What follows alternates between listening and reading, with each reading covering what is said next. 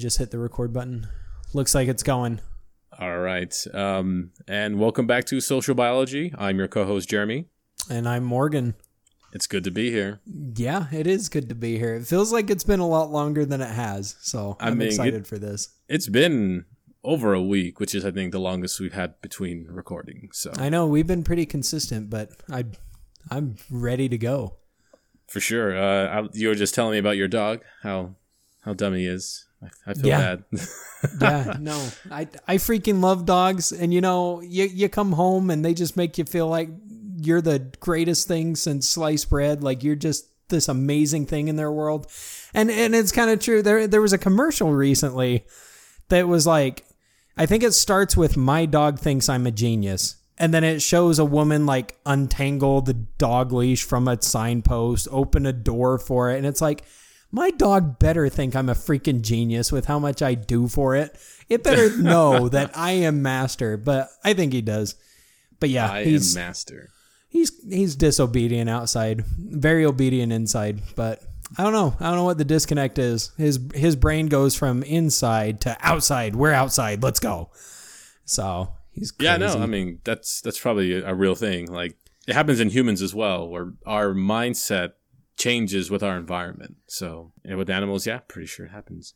Uh, uh, how, a, how so? Like, what's an example? I'm trying to think of an example when my mindset changes. Uh, like I think just like for example, one of my favorite things to do when I want to be like back when I was going to school, I want to be more productive. I would be in certain locations, even within like my own home, when I was going to do specific things. Like if I was going to do homework, I would sit in a very specific spot at this table, and I would have everything set up a different way. And then when I was going to sit down to use that very same computer to play like a game or something, I would literally just move over to a different chair and sit in a different position. So my brain was like, this is the gaming uh, position. Over there was the homework position. That way I don't get distracted. Uh-huh. Uh, so things like that. I, and that really Man, did I help. Wish, I wish I would have had a habit like that. my my bed was the everything position, the homework position, sleep position, gaming position. Maybe that's why I was so like bad at studying. It's funny. I was super academic and took rigorous courses, but I, I, I was terrible at studying. Yeah, I mean, it's not for everyone, but I mean, yeah, like just, just how my my mind functions. And I've heard a lot of people say similar things. Like it's really hard if you're if you're in bed and you use your phone to play games, watch videos, and it can be kind of hard to sleep for some people because their brain's like, oh, this is the entertainment zone, and therefore I want to do oh. entertainment stuff. And so when I I'm in really my bed, need to try that then. When I'm in my bed, I don't do anything me. except bed sleep time because I don't really? want to associate that with yeah. Wow. No it's the T V same. At your bed. No, no, no. Um, I mean, yeah, I don't. But uh, one thing that also, I think it's something that everyone can relate to is if you need to go to the bathroom, as soon as you enter the threshold of your home, the need increases by like a thousand percent. Like you instantly need to go immediately because your brain's like, oh, I'm near this P zone or wherever. Let's go. Let's go right now. So I'm going to start calling my house that, the P zone. Have you ever experienced um, that? That's very common. Yes, I have. That That's pretty funny because the examples I thought of were a little bit different. Like, um, I'm trying to think, like, wh- like when I go to Baskin-Robbins and I know that chocolate peanut butter ice cream's right there, I'm like, I don't care about anything but that ice oh, yeah. cream. So, like, like sure. that was the example. And then the other one I want to say is when I pull into the IKEA parking lot, I just want to shoot myself in the head. Because I do not want to go into that damn store. But you don't like IKEA? IKEA's fun. I absolutely hate it. And you know what's worse? Going to IKEA during a pandemic. Whoa, oh yeah, gosh. That would be awful. No, I, I just went two days ago, and it's just like a tyrannical, authoritarian dictatorship of commands and people telling you where to go and what where to be. And it's just like, I just want to get a cart. And it's like the cart's at the end of the store, and then you got to go back through. And it's like... It, it it is a hellscape of a jail trying to sell you stuff that you can never escape from in this labyrinth of Sweden. It's it is like the most differently set up store I've ever been to because it's it a one way system. It is It is horrible. Like there's a one way lane. You go through the pretty much the whole store. I remember like the first time I went to an IKEA, I just thought like, wow, this is really weird. Like I never, you know, normally you like I go to a Home Depot or wherever, and everything is yeah. everywhere. But this one's like, nope, yeah. you go on this line. I can only imagine. I've never been during the pandemic. Oh my gosh! But yeah, they have no, probably and, yeah, armed then, guards making then, sure you don't step out of line. And then try going with a woman that you're you're married with that's distracted by every single display, and it's like, dude, this is never ending. Just don't take her to IKEA. That's just a very simple solution. Like you don't yeah, take well, your you don't take your kid to Toys R Us. You don't take your wife to IKEA, and she shouldn't take you to like a steakhouse or Baskin-Robbins. Apparently, I don't know. yeah, yeah, she should be taking me to Baskin-Robbins. No, no, she shouldn't. Like, that. I wonder if Baskin-Robbins has keto ice cream. Most places don't, uh, but grocery stores are selling more keto ice cream, which is nice. They're not that good though. Have you ever tried them? Yeah, they're not. They're not supposed to be good. Like that's the yeah. point, right? Well, I would hope that ice cream would attempt to be good, but I. I I don't know. The only thing that I found good of keto desserts, I made some keto fudge off of a website that was fantastic. But other than that, I haven't found a dessert that was good. When I made my own cheesecake, that was delicious. Like, it's just oh so my good. gosh. People were talking about cheesecake today, and I was like, I need to see if there's a keto cheesecake. There are so I'm many sure keto there cheesecakes. Is. There's so like, many. It's cheese, so it's gotta be super keto. Yeah, you put you put cream cheese in it, you get some artificial sweetener. Depending on the recipe. I do a no-bake one. I know people like to bake, but I just like Ooh, to shove it no, in the fridge. No, I love no-bake. Yeah. Um, and like, and by, because I used to make it a lot. And then by the end of it, I was mixing in like cocoa powder, you know, because it very much makes Ooh, it chocolatey yeah. with the sweetener. And uh-huh. I started putting in peanut butter. So I was making like peanut butter chocolate cheesecake. And it was oh my the gosh. best thing I had eaten. Dude, I'm about so ready good. to cancel this episode and just, go just start go making cheesecake. Oh, it's so good. Uh, that sounds so good. Yeah. But no, yeah, that's that's when my brain changes quickly is IKEA and Baskin-Robbins. Baskin, yeah. No, yeah, the environment really does. It it kind of sets a new set of parameters of what to do because of you're in this location or something. So that's interesting. Now every time I come home, I'm going to have to pee. Uh, yeah, I mean, that's usually what happens. Like that's what people normally yeah. experience. But um, speaking of food, I was, it was kind of going into the topic-ish. You know, topic is I wouldn't say topic, but I don't know if you know recently, but when I, I use YouTube a lot, I love watching YouTube, and I've been uh-huh. noticing this this string of ads for me, and it's always about beef. Have you gotten those ads? No, I don't think I have. It's essentially like the Got Milk ad campaign, except it's for beef. Like it has like this music playing, and and it's a YouTube channel, so you can look it up, but it just shows like. You know, a steak in the shape of the United States. It shows, you know, and diff- just like steak. And it's like steak. It's what's for dinner. And now, it's, are you talking about just a generic like beef ad, or are you talking yeah, about specific products? It's not Hillshire Farm. It's it's not you know. It's not like meat mar- Fairway meat markets or something, because I get those. But yeah, yeah, it is just. It's like like I said, it's just like the Got Milk campaign. It's just like beef. It's what's for dinner. And so I just I first started getting them in the beginning of the summer because it's you know the part one of the ads says like it's grilling season, you know, and it just shows people grilling steak. And I thought like, are people not buying beef? Like, is there something weird going on where people aren't buying? And so I looked it up, and this year has been one of the best years for beef. Like, beef is just going off the, the shelves because everyone's buying it. Yeah, I was going to say, because for a while, I don't know if it was like early on in the pandemic, um, it seemed like there was a shortage. Yeah. Was that because of the pandemic, or was it just there was a big boom in buying? So, yeah, it was two parts. It was a big boom in buying, but also one of the very first things to close during pandemics were like large open spaced factories, and that's exactly uh-huh. what meat packing plants and and you know slaughterhouses exactly, do. Exactly, yeah. Uh, because I mean, it's really funny because people in those places they generally wear like masks and gloves and things like that. But so for a little bit there was a like a slight beef shortage, but not really. But that's the opposite. If there's a beef shortage, you don't want to be telling people to eat more of it, right? Like you want the opposite. Yeah, so that's why I'm surprised that you're seeing these ads. So I was, yeah, I was just so surprised. And I keep, I saw the one yesterday. Like I've been seeing it for months, you know, and and so the other day I finally clicked on or you know whatever the link on their ad. I'm like, okay, like what is this? What is this thing? And it's a YouTube channel. It the YouTube channel was started seven years ago, so it's pretty old. And most of their videos have like a hundred views, like two hundred, like nothing, anything. Uh-huh. Um, but then the last five or six, they have millions because they're you know. Advert are actually paying YouTube to advertise them. It's the it's the channel is run by this organization called Checkoff Beef, and essentially Sounds it's like Russian.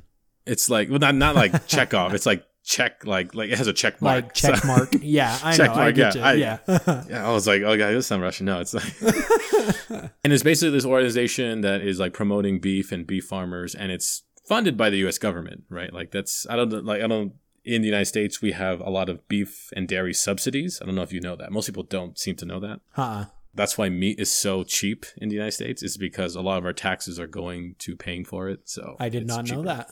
That's interesting. Uh, yeah. It's just like gasoline. Like, don't worry, like gasoline in the United States is, you know, like two, three dollars a gallon, but in Europe it's eight dollars yeah, a liter. It's super expensive. See, I kn- I knew about subsidies with that, but yeah, that that's interesting. So this this organization, uh, the Checkoff Beef. Sit, I, don't, I won't say syndicate, but they're not like a crime family. They're just like an organization. yeah. Uh, they're funded by, it's called, it's a farm bill. So it's nineteen eighty-five, the United States Congress passed a, a farm bill. And pretty much what it does, it gives money to organizations that promote agriculture, you know, by just like the Got Milk campaign is part of it, you know, just wanting consumers to purchase more of the things that run the economy. The food pyramid. The Yeah, exactly. You that know, um, damn thing. Uh-huh, yeah. the, and so I was just like, wow, it didn't make any sense to me because, again, people weren't buying or they weren't in shortage of buying. And there, there was one ad, though, like two weeks ago that it said something that flicked a switch in my brain. And I think the actual quote was like, oh, beef, like your act, like your taste is beyond impossible to match. And uh-huh. for me, I knew instantly that because something that I closely follow is like lab produced meat, like Impossible Meat and Beyond Meat, like those two companies uh-huh. where they're pretty much making, you know, pretty much meat substitutes from plant proteins. Yeah, almost like not really synthetic, but like, yeah, yeah, I know what you mean. Uh-huh.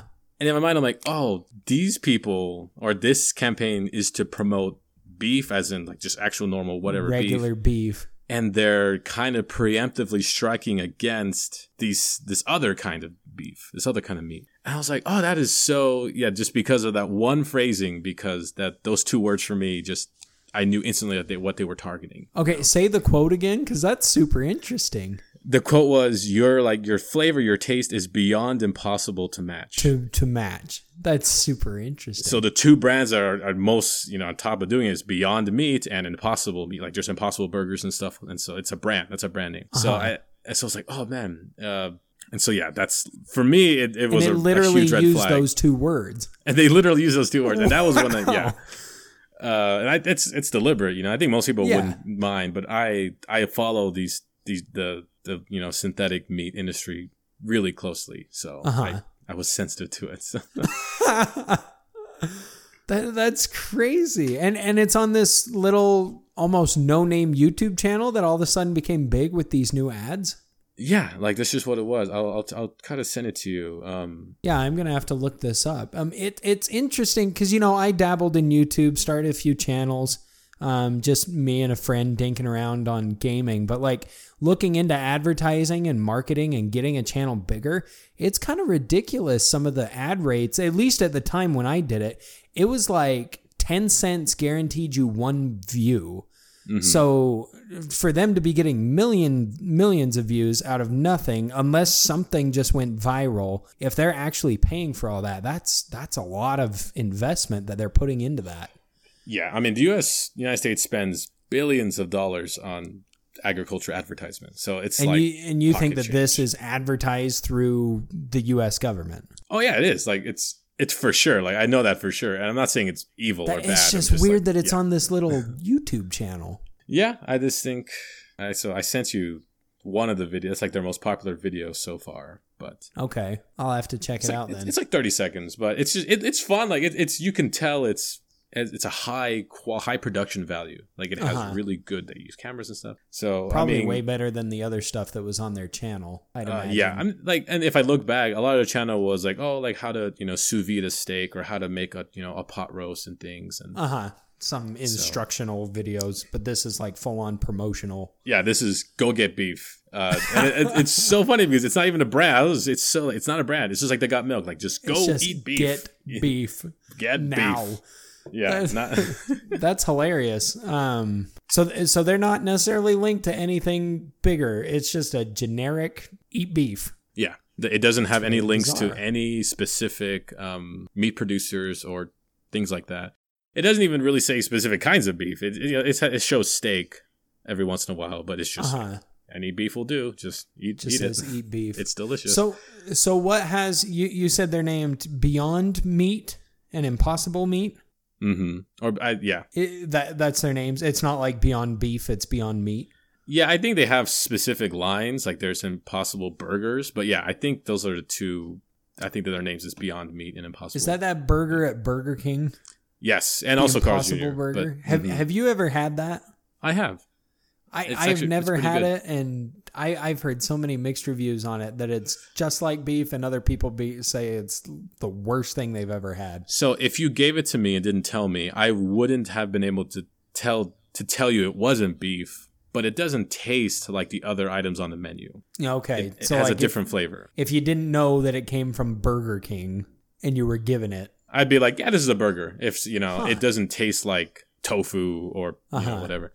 And I am fascinated by lab grown meat. Like I it is one well, of yeah, my, I was I was going to ask you it. if you know anything about that or the process of how it works, cuz that's super interesting, taking plant matter and creating essentially artificial meat. Well, I'm glad you asked. I know all, okay. a lot about this. I love it. Yes, I'm uh, excited. So if you think about a cow, what a cow does is that it eats grass and it makes beef. Uh, yeah, that's its purpose. It is this magical factory, right, that just does this incredible thing, like grass, which is this inedible thing that we literally cannot consume. And turns it into like delicious steak and, you know, even ribs and bacon for pigs and stuff.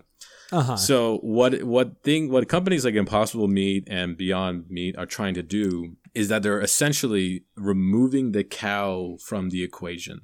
Because the cow, its primary function, even though it's a very heavily modified animal that humans have used for, you know, probably millennia.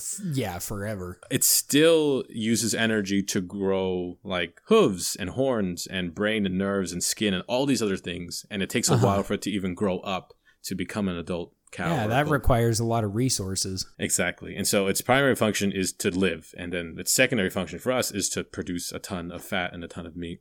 And so uh-huh. if you're if you remove the the actual cow from the process, you can save like an incredible amount of resources. Like mm-hmm. per pound of meat, or beef, I should say, specifically beef, it needs around like five hundred gallons of water to produce I, every single I have pound. heard that. I, that is, that's crazy. It's And it's because not only does the cow need to be watered, but like every bit of grass blade needs water. Like you need fields Yeah, I was going to say, I can't, I can't remember. I know I've heard this statistic on the amount of grass per pound of beef, but that that is crazy on the water. Yeah, it's just a lot. And that's a lot. And that's not even including like transporting it, processing it. Like it's just a very energy intensive process to to eat meat.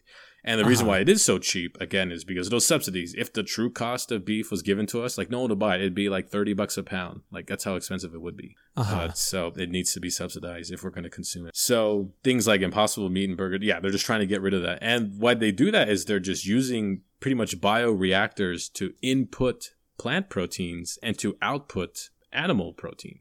Now that's crazy. So they, they put it into some kind of like, I I know from what we've talked about before, they just take it and modify it to what they want it to be produced as. Exactly. Like, so what mm-hmm. a cow does, it, it takes the protein it gets from grass and it just has internal mechanisms that convert those proteins into beef proteins, you know, it's animal cells and things like that. Uh-huh. And so what we're trying to do, because we can very easily make protein from plants, like you can almost every uh, like protein powder, protein shake, protein bar, the, the protein they get from is from vegetables and plants and things like that. Yeah, so I that's was going to say, isn't isn't that what whey is? And yeah, whey, whey is protein. a very, very common protein now. Mm-hmm. But the problem is that it doesn't taste like meat. You know, like yeah. it doesn't. Uh, you, it's meat isn't just protein. Meat is. It's pretty much three things. It's protein. It's also a certain amount of fat. And it is textured and structured in a specific way. Like that's why mm-hmm. when you eat steak, there's a difference between a New York steak and filet mignon and top sirloin is because different parts of the animal, the muscles are worked differently and it gives it a different texture. I honestly think that's why I haven't gotten into like an Impossible Burger or tried it, because in, in my mind, I think the Impossible Burger, it just like melt and be mushy. I, I don't know why. Like, I don't think it could replicate a grilled ground beef patty. Exactly. And that's what most vegetarian and, and vegan options are, right? Like, like tofu is something that's just like protein goo. Like, it doesn't even yeah, try to be oh, meat. It's nasty. It's horrible. The the focus of Impossible and Beyond Meat is on the third thing, on the texture and structure. So what they do is that instead of just mass producing protein from these plant materials that we've been able to do for, you know, decades, they're literally structuring them on a template that makes it feel and cook and taste like beef. Uh-huh. Um, like they like Impossible, uh, I think Beyond Meat, they make chicken. They make like these chicken strips, and it peels like chicken. Like there's there's a reason why chicken. Like a chicken That's nugget, and a chicken crazy. patty uh-huh. tastes different than like a chicken tender, is because like if when you actually open it, there's like it's just kind of stripy. It just it has those kind of long striations, and that's structure. That's not what the protein's doing. Yeah, no, but that that's amazing that that can be replicated. And so that's exactly what we're trying. And so with Beyond Meat, they're actually literally trying to make beef that you have to cook. Like you cannot eat it raw. Like it's literally essentially beef without the cow. That's insane. It, that is just fascinating to me, because I really do believe that the future of the meat industry, again, specifically beef, because chicken is a it's more um, environmentally friendly. Fish is more environmentally friendly. Uh-huh. It's mostly beef. Beef and, and lamb, they're actually... And when you say that, you mean it takes a lot less to produce, right? Is that what you mean by environmentally yeah, like, friendly? For like per pound of chicken, you don't need as much water or feed and anything, because yeah, they're so much okay. smaller and they need less resources. I didn't know if there was like a difference in... the the butchering and packaging process or something. It that, that's almost secondary. Like the reality uh-huh. is like, you know, shipping a pound of beef, yeah, it's just this isn't it's not much different from shipping a pound of, what's like chicken is so much cheaper. Like if you go to get chicken, it's it's almost free. Like you can just oh, get yeah. a ten it's pounds of chicken, ridiculous. It's almost nothing. So and it's because mm-hmm. it just takes a lot less to, uh, smaller the animal, the easier it is. In fact, the most efficient way to get protein, or you know, animal protein, is insects. Like that's just the reality oh, of it. Okay. You just ruined it. Now I don't believe you for anything. It's the cheapest, right? Like if you're just like eating crickets and ants, there's so much more, like per dollar you get so much more meat than if you went to beef or chicken. So yeah, I'll I'll stick with chicken. And and I would too. And I feel like because the way we make meat is very unsustainable in the United States. Like if you if everyone in the world ate the amount of meat that the United States ate, like we would literally run out of land mass to house all the animals that we needed. Like it would. I, it I was going to say, yeah, it, the, there's way too much that would be needed. Uh, so it's just it's a it's a matter. And as these a lot of countries develop more, they the people want to eat more meat. And so I feel like, and there's, you know, the vegetarian movement, quote unquote, that they're like, oh yeah, like, well, the only real way to save everything is not eat meat. And again, if your whole plan is just assuming people are going to do the right thing because it's the right thing to do, you're going to fail. They're not going to. Meat is delicious. Why wouldn't I eat beef? Like, it's so good. Yeah. And so I feel like our only real solution is A, insects, which are disgusting. No one wants to eat those. Or B, you have to just cut out the cow. You have to actually just make the meat without the animal. Mm-hmm. Um, so so you viewed that as a preemptive strike, obviously, on on these two two specific organizations. Are, are there a lot of different groups that are trying to do this, or are those just the two major ones? Uh, there are quite a few, but those are the, the major ones. Those are the ones who have actually become commercially viable. Like the Impossible Burger at Burger King, it like sold out within the first week, and so like they're actually making money off of it. So, so and...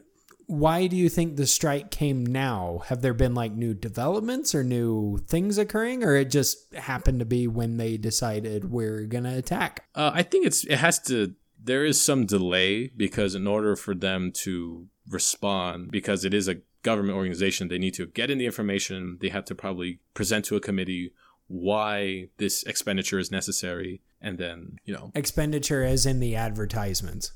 Oh, yeah, the advertisement uh-huh. and or even more subsidies to make beef even cheaper. Because as beef gets more expensive, alternatives become... Alternatives are going to be popping up everywhere. Yeah, they're going to be even better. Or, the only reason, yeah. I think, the only real reason why, like, because you can buy Beyond Beef at any grocery store pretty much in the United States right now, but it is oh, really? a lot more expensive. Mm-hmm. You can buy it, like, in a patty form or any. Uh, but I think the main reason people don't is because it is very expensive. Like, it's just, uh-huh. like, twice or triple the price. Uh, but in the same way that oil is kind of being phased out, because other methods of driving are becoming cheaper, It's just a matter of time before all these meat alternatives become the cheapest and it just goes away. That's super interesting. So when when did these developments start? Like, when did people decide, we don't want cow, we want plant meat? Like, you know what I mean? Yeah, when, yeah. I think when was it like all kind of started? So from from what I understand, I was first introduced to the concept of Beyond Meat in like two thousand fifteen. Uh-huh. Um, that's when they first they like they they started in California, and that's when they I think they had a restaurant, like they literally had a burger place. And I think it kind of grew from that to, you know, what it is today. But if you so ask me what the idea... this is very I, recent then. That is, yeah, because up until now, it was very difficult for... Because, like, in a in a professional lab setting, we do this all the time. In order to make a vaccine or make any kind of thing that it would help treat humans, you have to mass produce human cells and bacteria cells and viruses. Uh-huh. Uh, one of one of the most interesting... Uh, documentaries I saw about the H I V virus is that for a while scientists and researchers didn't even know how it was passed on, and how they found out was that they were the first time they were able to replicate the virus in the lab, they were instantly able to know how it was infecting people. Interesting. Um, so yeah, that's the first step. So as that technology has become more commercially available to not just laboratories but just to regular people, these processes can be used for commercial things. So that's that's why I think now we're starting to see more of these startups kind of pop up. So if, if that's all been done in the last five years, essentially, is what it sounds like. Wait, how long do you think it's going to take before it becomes a competitive alternative?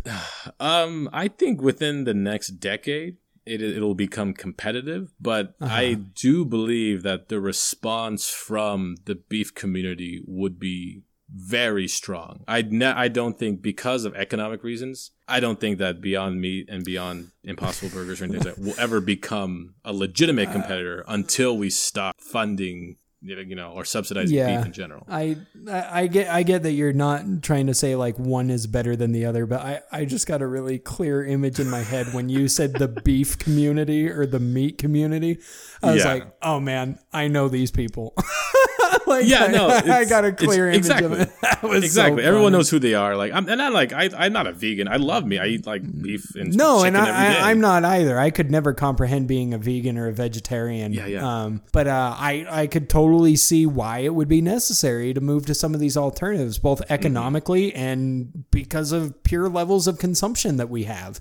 Exactly. So. Um, Did you ever play the game Dead Rising for three sixty? I didn't, but I watched the Game oh. Grumps play Dead Rising three, and it was fantastic. So Dead Rising was like the first Xbox three sixty game, one of the first ones. Um, and it's like you're in a shopping mall full of zombies, and I love it. It's one of the best. Dead Rising two is actually my favorite Dead Rising game. Uh, but Dead See, Rising I think I played good. Dead Rising two. I, I never played the first one, though. It was funny. So there's two Dead Rising twos. There's Dead Rising two, and you is play there? as, yeah, well, you play. Play as I think his name is Chuck Green.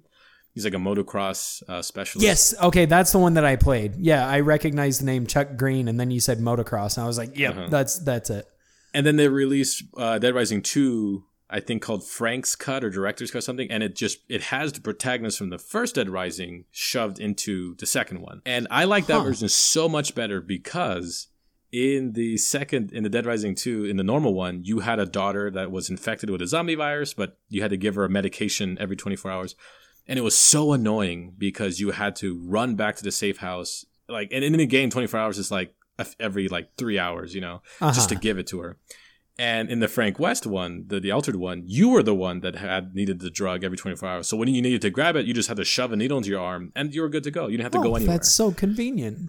It was so convenient. Um, Because I, I, I remember playing that game and what killed it for me. And I, I'm horrible with video games. I'm kind of a completionist. So when there's like timed events, it just oh. drives me insane that I can't do everything. You like can't it, do everything. It, it causes a panic. Like I, I really I really struggled with that game. And I think that's why I never got into the series. But but yeah, I remember having to go back and give my daughter medicine. And I remember at one point I was like, dude, screw her. I'm not going yeah. back.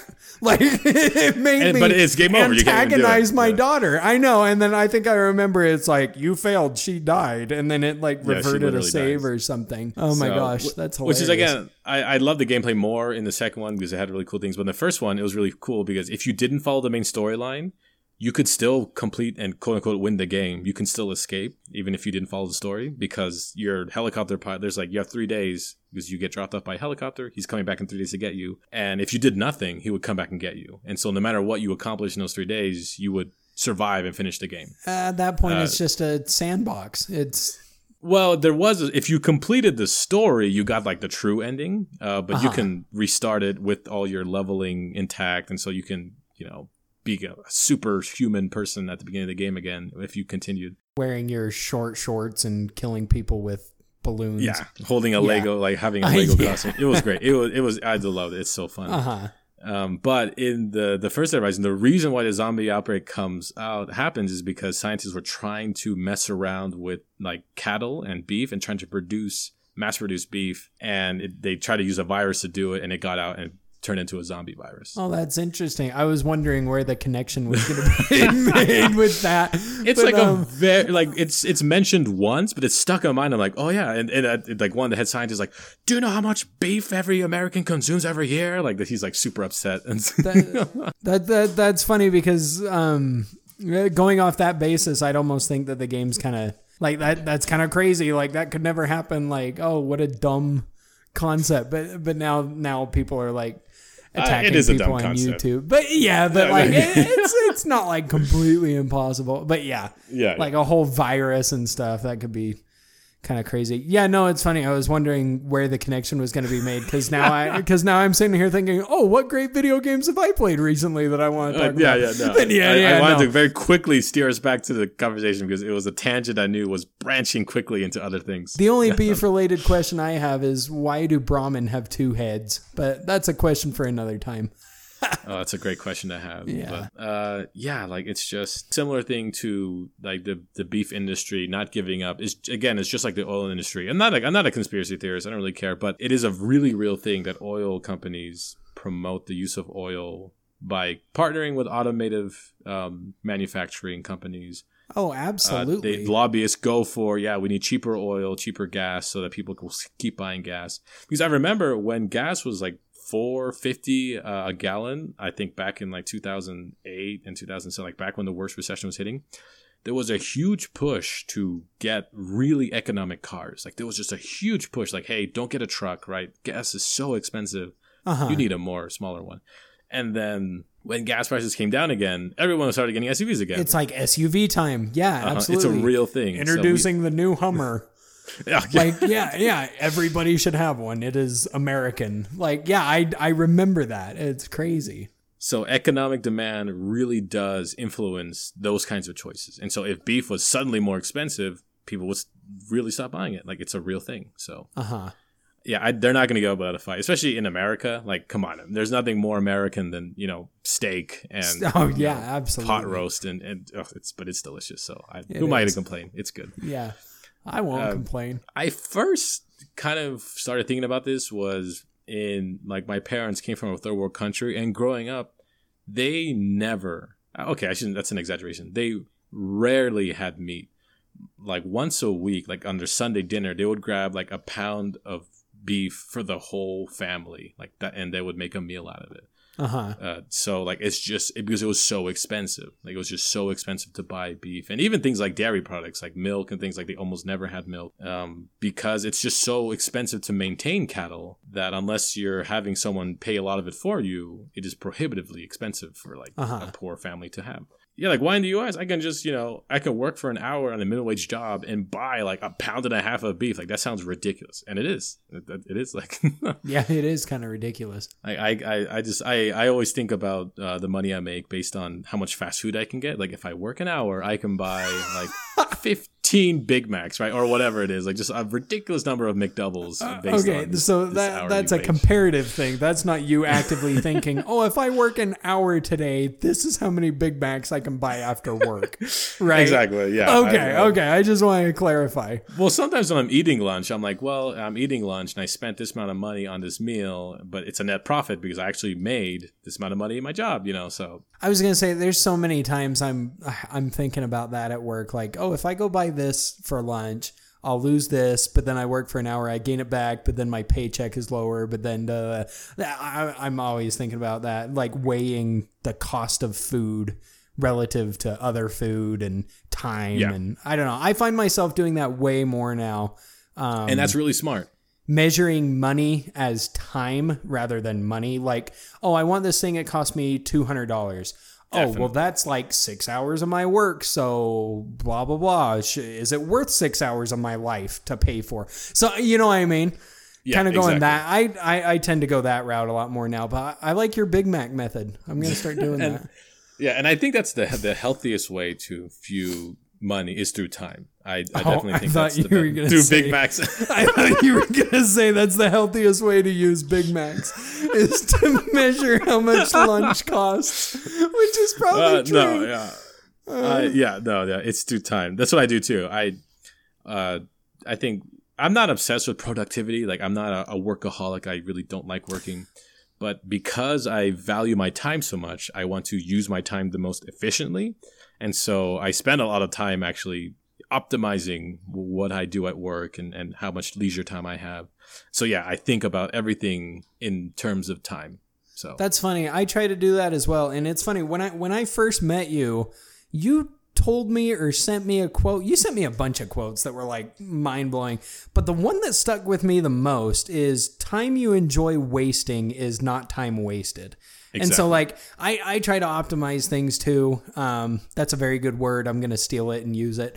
But um, it. but no, like um, every day I kind of try to plan out what I'm going to do, especially since I'm working essentially two jobs. Um, mm-hmm. And then and then we do this. And this is like, you know, a chunk of time every week and, you know, all my different things. I try to plan in like an hour of what I call recovery time every day. So that number yeah. one, I'm not getting burnt out of all the other stuff I'm doing. But number two, I'm, you know, refueling and enjoying some part of the day more than other parts where I dedicate it to Xbox or reading or T V show. And I find it to be way like healthy for me, whereas other people would call it wasted time. Yeah, no, for sure. And I feel like in, in the United States, we have this culture of overproductivity. Um, like if you're not doing something that's generating income or some sort of benefit that you can see and feel, then it is like, yeah, a waste of time. Then it's just wasted. Yeah. And I, I hate, and I hate feeling like that because I feel like I I'm an too. anxious person and I, I can easily like easily get depressed and think like, I'm not doing anything. Like what, what am I doing? Um, mm-hmm. So I, th- I think it's that, that remembering that time you enjoy wasting is not time wasted. It is a very important quote. Now, that's not to diminish any priorities that, you know, everybody needs to have. Um, yeah, yeah. Like your health, your occupation, your education, your relationships. But it it's really helped me put into perspective that it it is okay to waste time. You know what I mean? Yeah, it's fine. It's like, and it's it's funny because even in that uh that subset of wasting time, there are more acceptable versions of it. I think for recently it's gone a lot better, but video games are seen as like the lowest of the low, you know, or like watching T V. They're like, oh, it's like you're doing nothing. But if people, if they go bird watching or, you know, things like that, I'm like, that's that's just as much a waste of time. Like, why is that healthier, right? Like, why is that I, better? I've never realized that. I've never, like, I've you know, never really thought about things like that. Or they go to yeah. the beach, like, unless they're surfing. I guess uh, there's oh, something to say, like, beach. if they're hiking let's or surfing. Let's not get started on the beach. Let's not get started on the beach. It's a waste of time. But, like, if let's say they go surfing.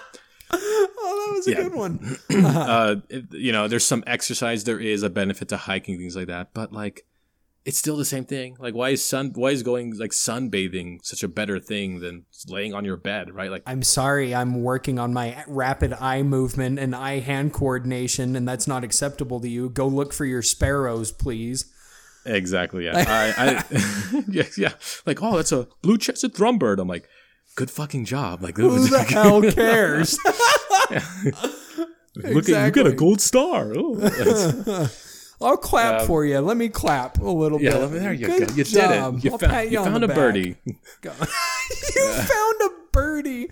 Yeah, oh my gosh. Whatever. I I'm terrible. I'm such a dick. Whenever whenever people like, I don't know, I'll be in uh, Discord calls with like some of my friends or my brother, and we'll be playing zombies or something, and he'll be like, "Ooh, I I just got a ray gun. And I'm just like, congratulations. Nobody gives a fuck. Like, I, don't, I don't say it. I don't say it like that all the time. But like, there's so many instances, especially like when playing video games or you're playing with somebody, like you're not playing the same game, but you're in a party chat or something. Yeah. I uh-huh. I, I have developed this horrible hobbit. Uh, hobbit. Oh my gosh. Hobbit. Hobbitses. I can't speak English. Um, I've, de- I've developed this horrible habit. God, that's a tongue twister of just totally being a dick when other people get excited. It's like, congratulations.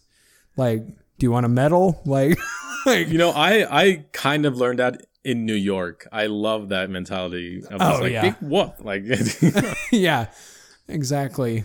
Uh, you're, well, you're on I, the next I, level, kid. Keep going. Yeah. On online, one of, uh, I love web comics. I think they're amazing. But there's a, a web artist or I don't know, it's a website. It's called like Philosophical Comics. It's so, it's very interesting because it's actually legitimately huh. entertaining and historically accurate comics, but are also kind of wacky. Um, and I'll send this one to you, but there's uh God, you send me so many resources in these. It's awesome. It's amazing. Uh, it's, uh, and it's really cool because in the very bottom of the comic, if you don't understand, which most people won't, because it's actually referencing, philo- you know, philo- you know, philosophical figures or, you know, distinct philosophies of way of living, you know, uh-huh. kind of explain like, oh, the reason why this is funny is because like Kant sent this in nineteen thirty-two in his dissertation, blah, blah, blah. I'm like, oh, okay, I love it. So I can learn more about, you know, philosophy. Uh-huh. And in a fun way. In a fun way, yeah. Uh, so it in in the one I was just thinking about is there's this, you see this guy and it's uh, he's being followed by a ghost. And this guy, he's like opening his fridge. He's like, you know, grabbing a beer or something. And his ghost is like, oh, like, like, like, don't waste your life like I did. Like, you gotta, you know, do things. And he's like sitting down on his couch, like just watching T V. He's like, oh, what are you doing? Like, oh, like just kind of uh-huh. lamenting this poor man. And at the end, uh, this guy's like, shut up. Like, shut up. Like, I don't want to hear it anymore. It's like, oh, I just don't want you to waste your life like I wasted my life. And he's like, and he's like, all you do is play video games and watch T V and drink beer. And he's like, I'm not wasting my life. Like, I'm living my life. Like, I enjoy drinking beer. I enjoy playing video games and watching uh-huh. T V. Like, I'm, and the guy's like, oh, okay. And just like leaves him alone. And so it's just, it's this perfect mentality of like, yeah, like if you like doing that, like, then do it. Like, don't let other people, you know, of course there are unhealthy behaviors, but if you want to go, I get, I'm not this. I get bird watching. I'm not whatever. If you like bird watching, go bird watching. That's great. Don't I'm do not it. Gonna, I'm. I don't. I'm, I'm sorry for making fun of you. Yeah, yeah. Like it's just whatever. But it's just yeah. It's and I think that's a that's a healthier mentality to have. And it's not a global one because I I think we mentioned this before. Like in other countries, they have a literal hour to take a nap. They have like, oh, we only work four hours a day because why do you want to work so much? Like, oh, like relax.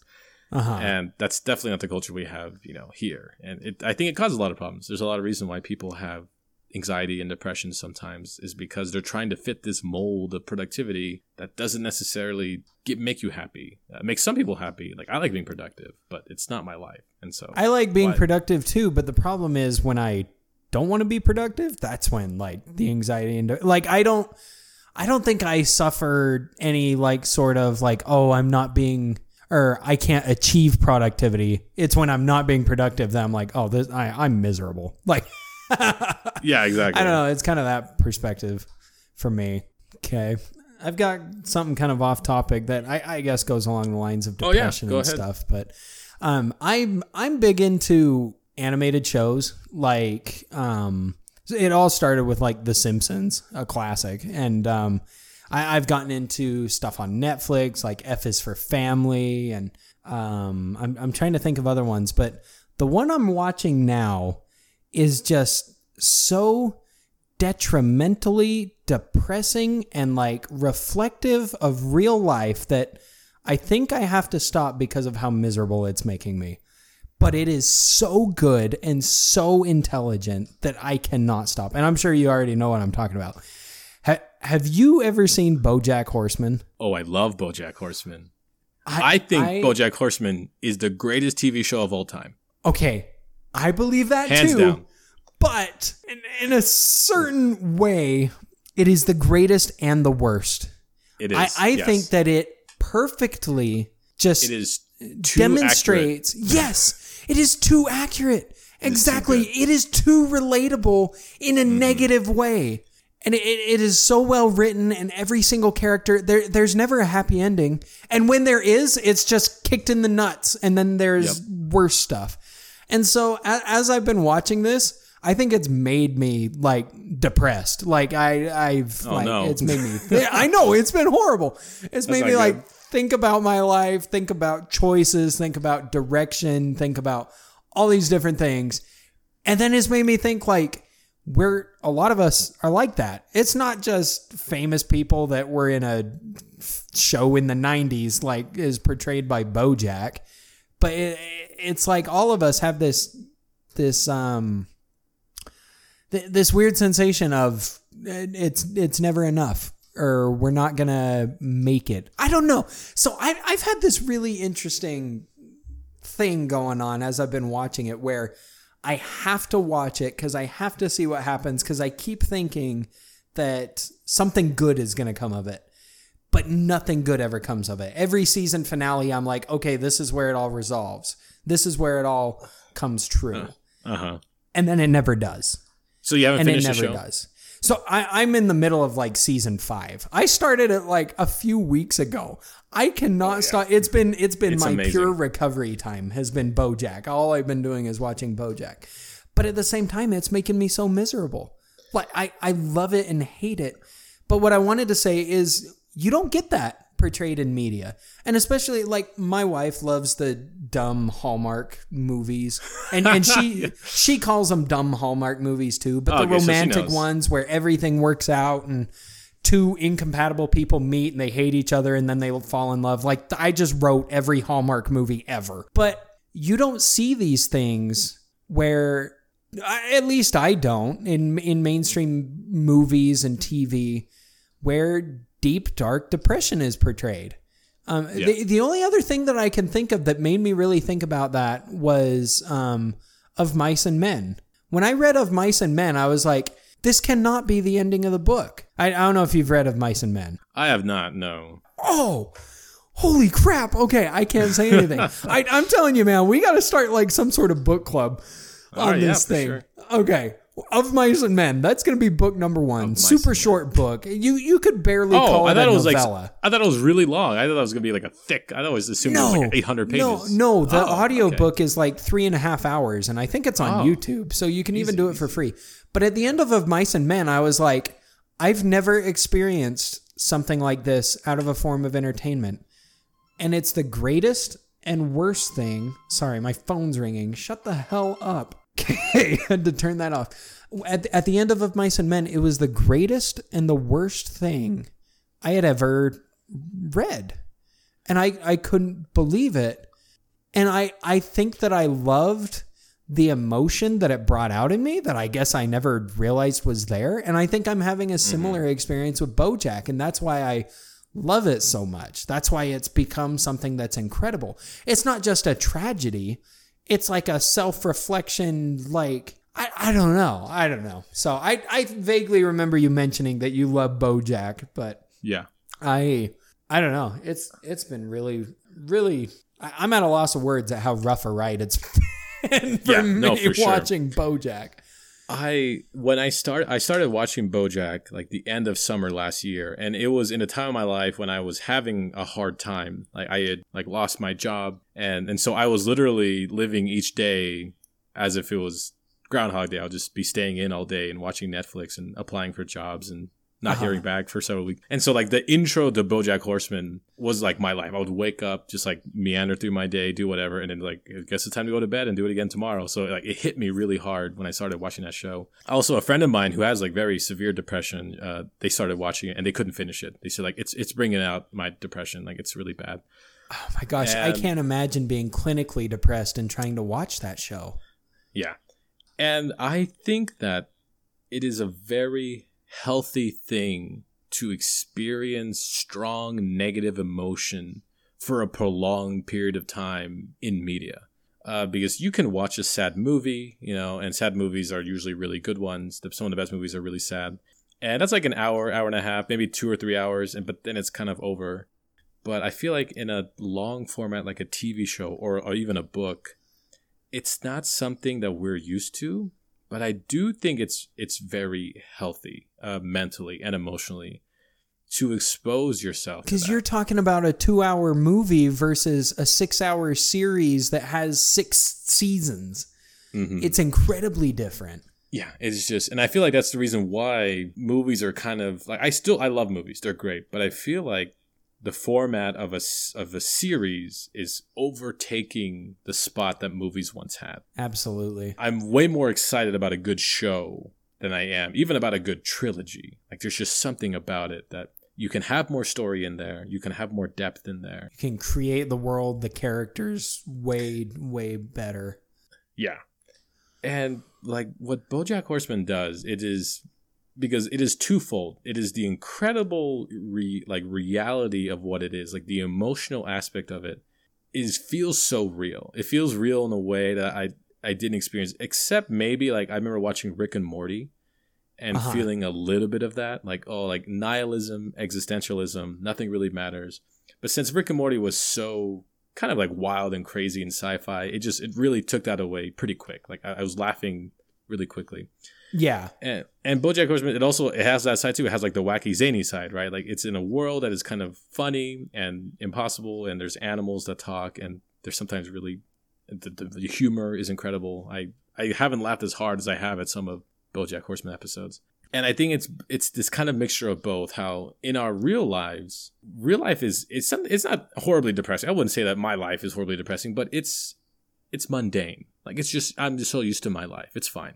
But the entertainment I consume so often is fantastical. Like it's like action movies and dramas and you know Star Wars and Marvel, and it's just incredible juxtaposition of my mundane life versus my entertainment. Uh-huh. And I feel like if you do that too much, it could be detrimental to your health, because if all you see are happy faces smiling at you when you're not watching those happy faces, you're like, then what's wrong with me? I'm not, you know, that's not my life. Absolutely. I've I've felt that. I know exactly what you're talking about.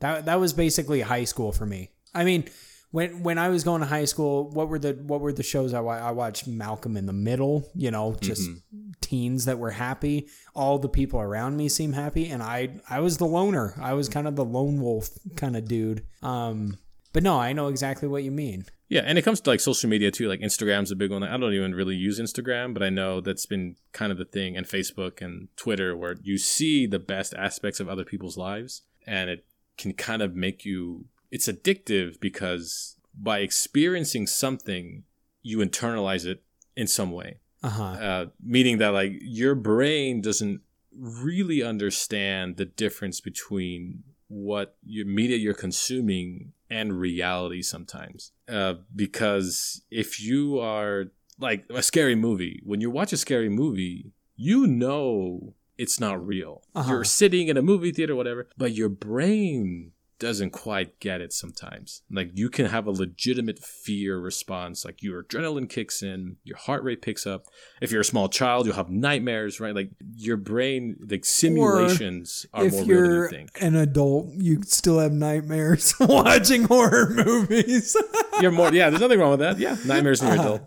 Um, and what kind of brought this out is like experiencing V R. Uh, I've Like I've used V R a few times oh in my, my life gosh. and I've yeah. talked to people who use V R, and I remember playing V R games. It is different than using a controller, because when you can see the response your muscle makes, your brain makes the connection really fast. Like, oh, if I do this, this is me, right? Like, oh, this that's is something super interesting.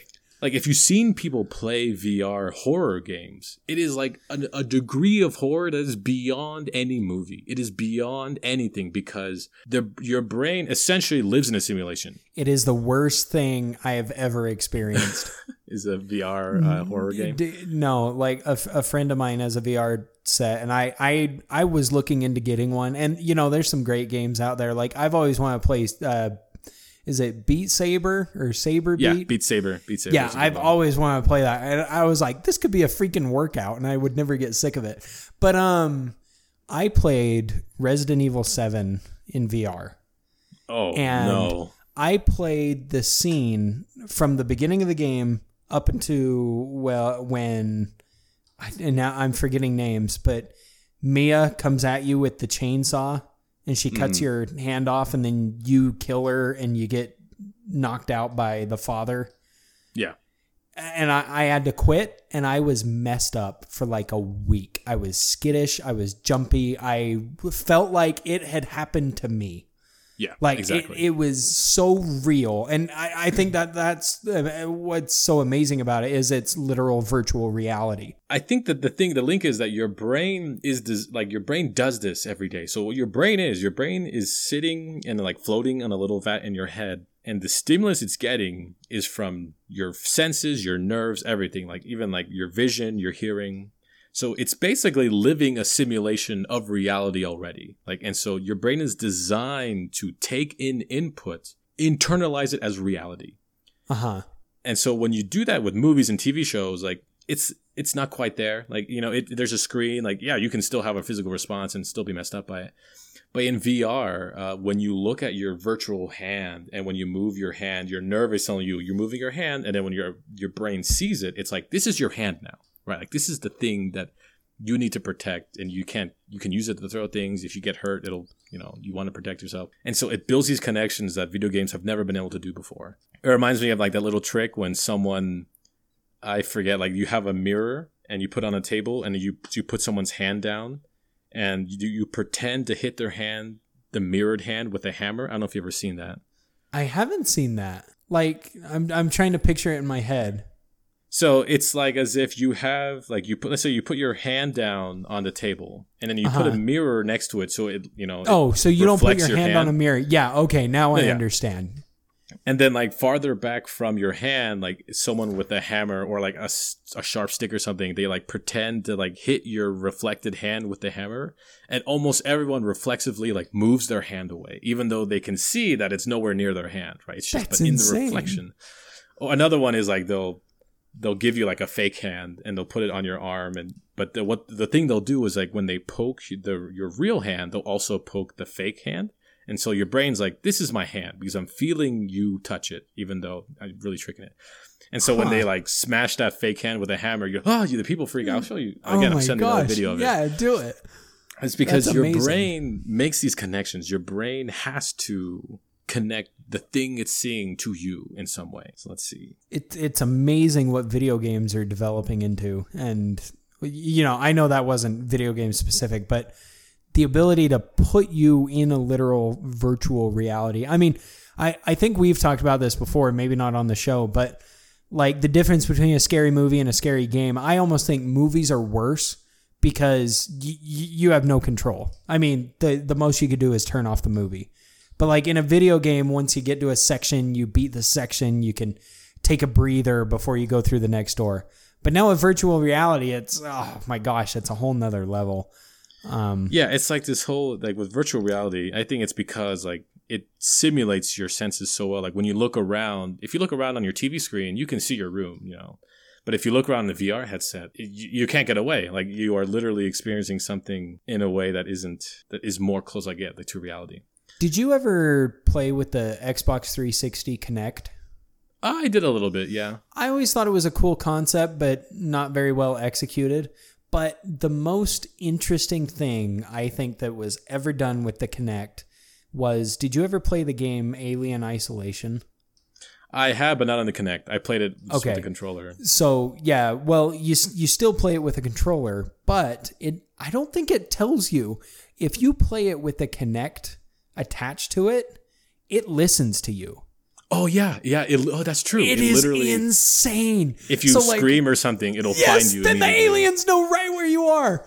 It, uh, oh my gosh! See, stuff like that. I'm excited for more of that to get incorporated in video games. V- VR, I think, is going to be a, a really interesting thing. My only problem, I get severe motion sickness with V R stuff, but yeah, it's um, because like it's really hard to map out like a room and movement based on a variable camera, which is your, your head, your eyes. Yeah. I was going to say that's an, another, it's probably another issue that your brain has with receiving this info is reality and it not being correct or what it's used to.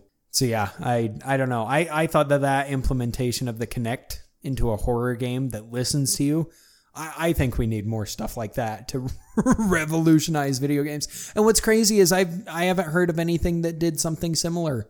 And I get that there really hasn't been anything like the Xbox three sixty Kinect, but um, I it wouldn't surprise me if more stuff like that gets developed into games. And I mean, I feel like that's a good thing. Like I feel like the like entertainment, it should move towards reality. Uh, but at the same time, I think we need to be very aware of how much that, that actually changes how it goes. You know, I think that we a V R game cannot be built exactly like a normal one, or your average just analog controller one, because of those things. Uh, I feel like if you're not careful, you could accidentally start building connections between uh, fear and like develop actual P T S D from experiences you had in a, in a virtual game. And I'm not even joking. Like it's no, legitimate. No, that's, you know, like, well, Kyle, I feel like I temporarily experienced that when I did Resident Evil seven. I think Resident Evil seven is the only game where I've ever seen, I believe, maybe it was just the V R version, that gives a warning. It's like, this game is terrifying. Please take a break if you need to. I can't remember if it was the the regular or just the V R one, but I, I had never seen a game that gave a warning like that. Like, this will induce stress and anxiety, uh-huh. and it is too scary. And I agree. I would agree with that. Uh, what was I going to say? Oh, shoot. Dang it. I forgot.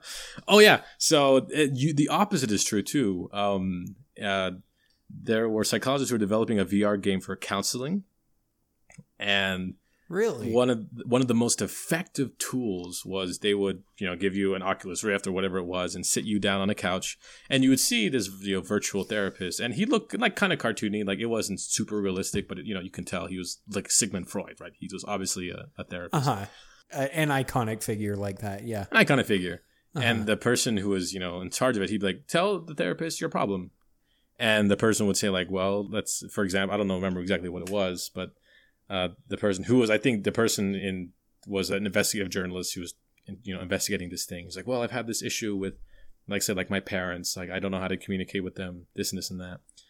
And then what the game did is when you were done talking, it would like go blank for a little bit and then your vision would come back or the screen would come back on through the, the V R headset. You would be in the position of the therapist and you'd see a virtual representation of yourself saying what you just said. And then the person who was in charge of it said, now as the therapist, tell this person what you think would help them. And so this person would then have to tell basically themselves what what they thought, and this session would continue over and over again, you know, like this conversation with themselves.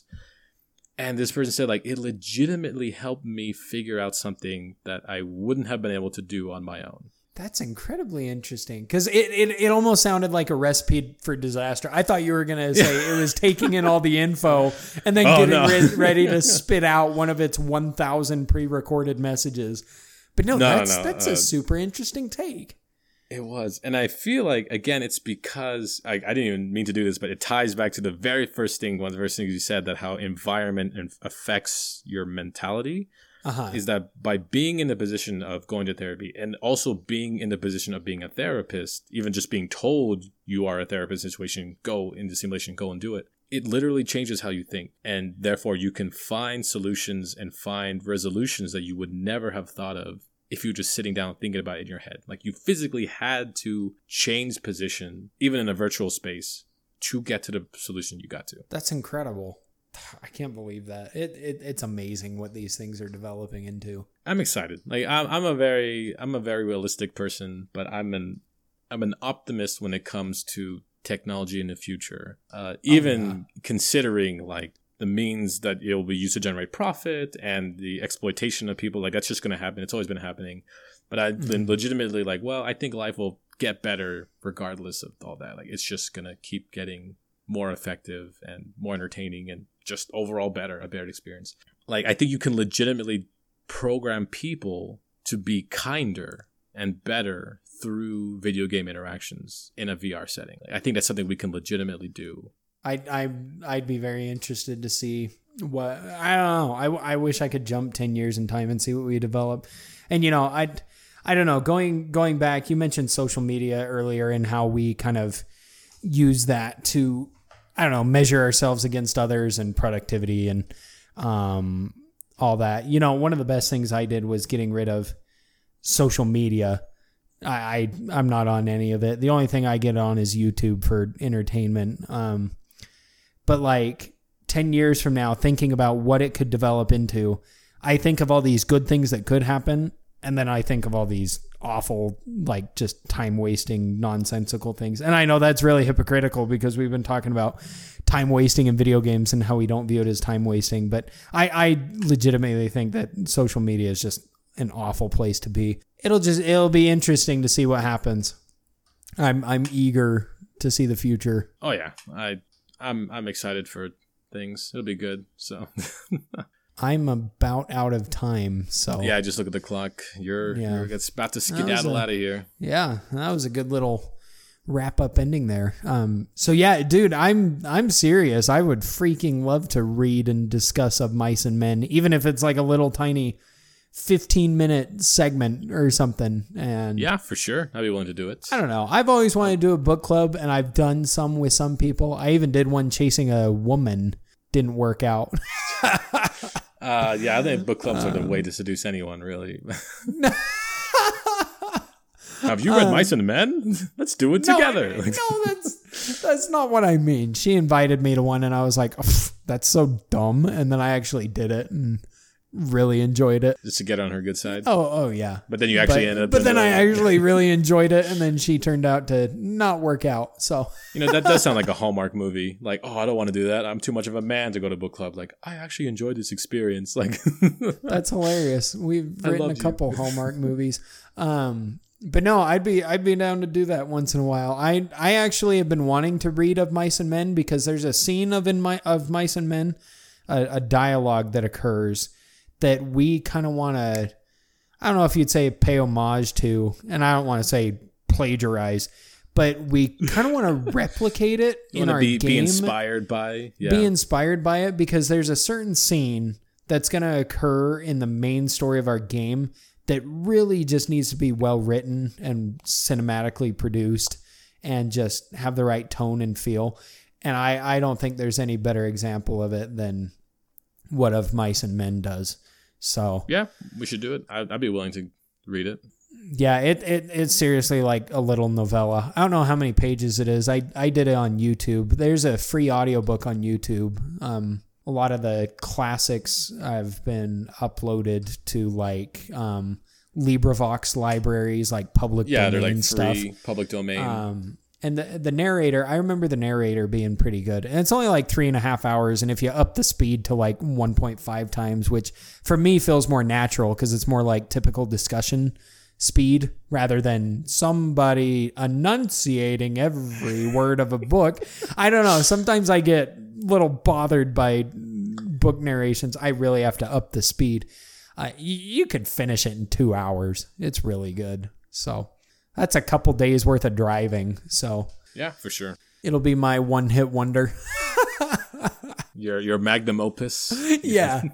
My magnum opus, exactly.